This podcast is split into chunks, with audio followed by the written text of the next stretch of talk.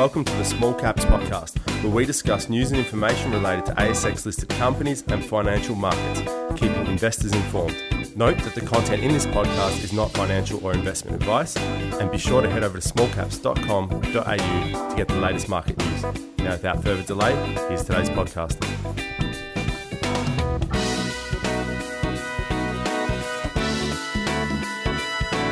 Hello, everyone, and welcome to another episode of Small Caps. My name is Jess Holland, and I am your host for this next interview with Surefire Resources. Surefire is an ASX listed Perth junior explorer, and the company's ticker code is SRN. I have the absolute pleasure of welcoming Paul Burton, Surefire's Managing Director. Hi, Paul, how are you? Great, Jess. Good to see you. Firstly, Paul, congratulations on executing the Memorandum of Understanding uh, with the Kingdom of Saudi Arabia's Ministry of Investment. Could you provide our audience, uh, you know, with a bit more detail about the key aspects of this MOU and how it aligns with the overall uh, strategy of Surefire Resources? Yes, thanks, Jess. It's a, it's a significant step for us to uh, to achieve this this agreement with them. It's something we've been discussing for the last few months and negotiating with them on. Um, the ministry allows us to uh, develop the concept of putting uh, a process plant in Saudi Arabia um, on a joint venture basis with a Saudi Arabian company, which allows us to then access various incentives and things that uh, that the Saudi government has in place at the moment. Um, they're moving away from this dependence on oil and gas. And as a, as a result, they're focusing heavily on bringing in investors and their own developed um, policies of, uh, of, processing of uh, mineral commodities in particular that, are, that are, can be used in country. Um, Saudi, from our perspective, has, uh, has some great um, incentives from, from us um, if we can provide a feedstock for uh, minerals commodities that they require, then there's a win-win situation, and that's how we've approached it with them. Um, currently, they are a very large steel producer and a lot of steel fabrication units there as well. There's 41 steel mills there, but they don't have a vanadium vanadium operation in place, so they import their vanadium pentoxide for the steel industry. So our proposal was to have a vanadium processing plant there to produce all sorts of vanadium products for which we have a very high grade resource in Australia that we can supply feed to. Uh, this was an approach that they were interested in and welcomed, and hence today's agreement is the first step in us then moving towards some binding agreements to put that in place. Okay, fantastic, Paul. So I guess you've, you've touched on this already slightly, but you know, what are the key factors that you think um, that attracted the Kingdom of Saudi Arabia in this collaboration in particular? Well, we have a very large uh, vanadium resource, um, and we're proximal to a port, so it's a very doable operation for us to produce a magnetite concentrate that's high grade and then uh, ship. I mean, shipping is, is relatively cheap these days across the oceans. It's very competitive. So we've looked at all the figures and it, it works extremely well. And in fact, there are other companies um, doing the very same thing on other commodities and, and not even in the resources sector, shipping things offshore. So it's it's that whole concept that they like, but in particular, um, they welcome the opportunity to have processing facilities in their country because it creates employment, it creates uh, IP, creates, creates know-how, know-how, and also uh, allows them to produce products that they need uh, in country for their own um, growth growth plans. Uh, plus, also gives them the opportunity for export. So, um, you know, the, the detail of how that's all going to work is our next stage, but um, it's extremely interesting. Amazing. Thanks, Paul. And so, do you think that this agreement in particular provides Surefire, uh, Surefire with a you know development pathway of a low capital cost operation in Australia?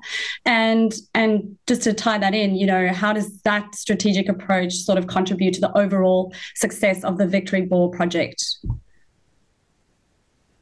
Yes, well, on the on the first point, um, it does indeed because um, if we just step back one second to look at uh, the alternative. The alternative is to is to, to build a plant and uh, produce the vanadium pentoxide in country here. And as we know, there's been huge cost escalations Mm. Not only from um, uh, equipment pricing, but also wages, in particular power costs. So it's a very, very expensive consideration to have a, have a, a downstream processing plant that's a uh, a very, very technical plant as well. Um, plus, there are other challenges now as well. We have with environmental and heritage and everything else. So, challenges for building a big project um, with a downstream processing plant are, uh, are, are, enormous, and we, we shouldn't kid ourselves that, that, they're, that they're not.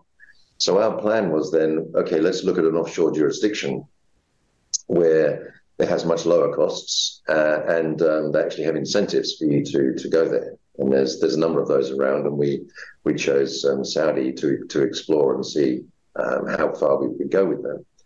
Um, but on that concept, then all we're producing at the mine site is a magnetite concentrate.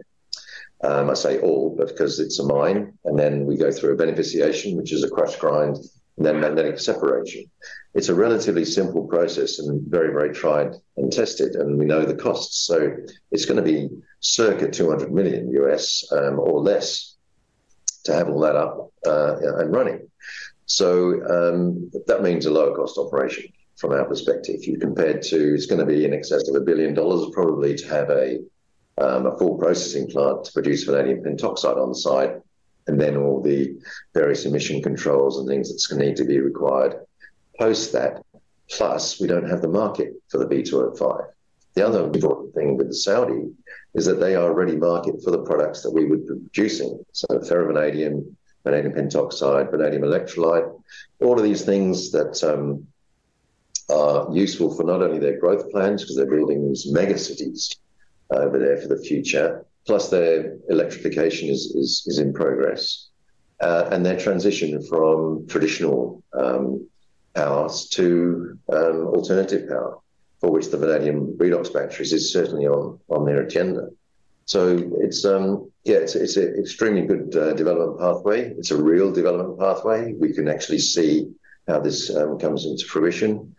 We've already spoke to engineering groups that work in, in that vicinity. They have offices in Riyadh, and um, you know, it allows us to potentially get a development team in place very, very quickly.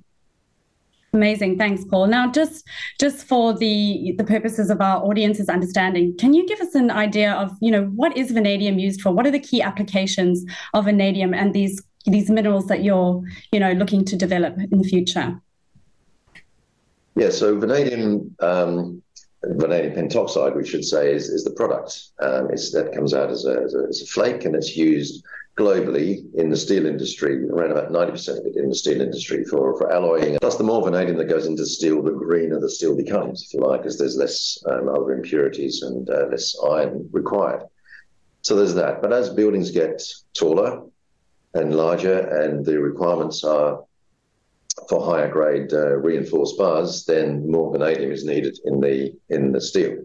So that's the predominant use for, for vanadium. But vanadium as an element has a unique property for retaining electric charge.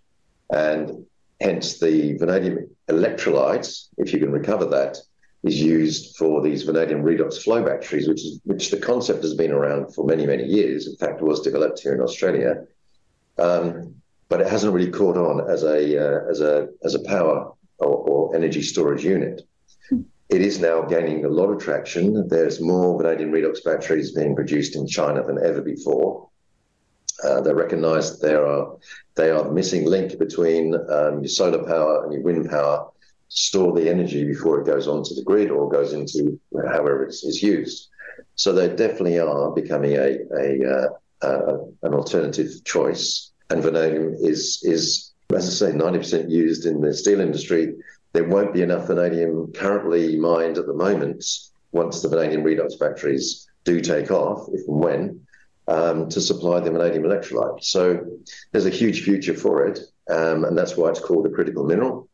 And um, as such, uh, is getting a lot of attention because um, most of the vanadium was produced within China, and now they're using it within China and um, the rest of the world as it transitions away from uh, oil and gas power. Um, we'll be looking at these as one of the alternative methods. So it has a great future. That's so interesting. Thanks, Paul. Thanks for sharing that. Um, So now shifting gears a little bit, can you provide us an update on the progress of the pre-feasibility study um, for the Victory Bore project, and also elaborate on the specific work programs that you guys are currently working with your engineering teams um, who have been appointed to complete the PFS for you? Yeah, sure. The PFS is um, being pulled together by our, uh, our metallurgical group, METS, who have done uh, most of the work on all vanadium deposits uh, in Australia, I would say. So they have a very good handle on, uh, on what, what's required. Um, and um, uh, it's proceeding extremely well. We're expecting it to be completed in November this year. Um, I met with them yesterday. We're, we're ahead of schedule at the moment. Um, these things do change, of course, over time, but I'm very confident that um, we'll be keeping to our time schedule on this.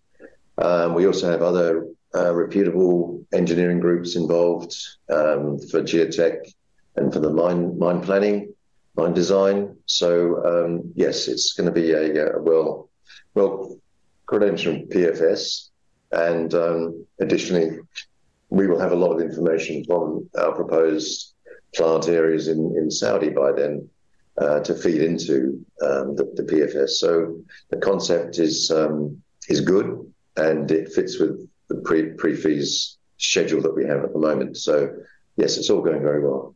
That's brilliant, Paul. So now you've mentioned a, a, a, timeline schedule. I have one last question for you, Paul, um, and that is just to summarize, you know, what we've just chatted about. Can you share three key takeaways for our small caps audience um, as to why Surefire Resources is an attractive investment opportunity? Indeed. Um, Surefire as a company has got uh, three significant projects. We've got this one as our flagship, the vanadium Victory Bore. Uh, we've got a very large magnetite project, which incidentally is potentially of interest to the Saudis as well. They're looking for what they call green steel. This is a very large magnetite deposit that has um, very high grades, and uh, plus we have a gold project, our Yidby Gold project. So um, if you look at our share price, none of these are reflected in the share price at all at the moment, which gives a, very good uh, opportunity for investors. Fantastic, Paul. Thank you so much for your time today. Really appreciate uh, you coming on and having a discussion with us, and really look forward to watching the company's uh, latest developments and getting you back on. Thanks very much, Jess, and you're most welcome.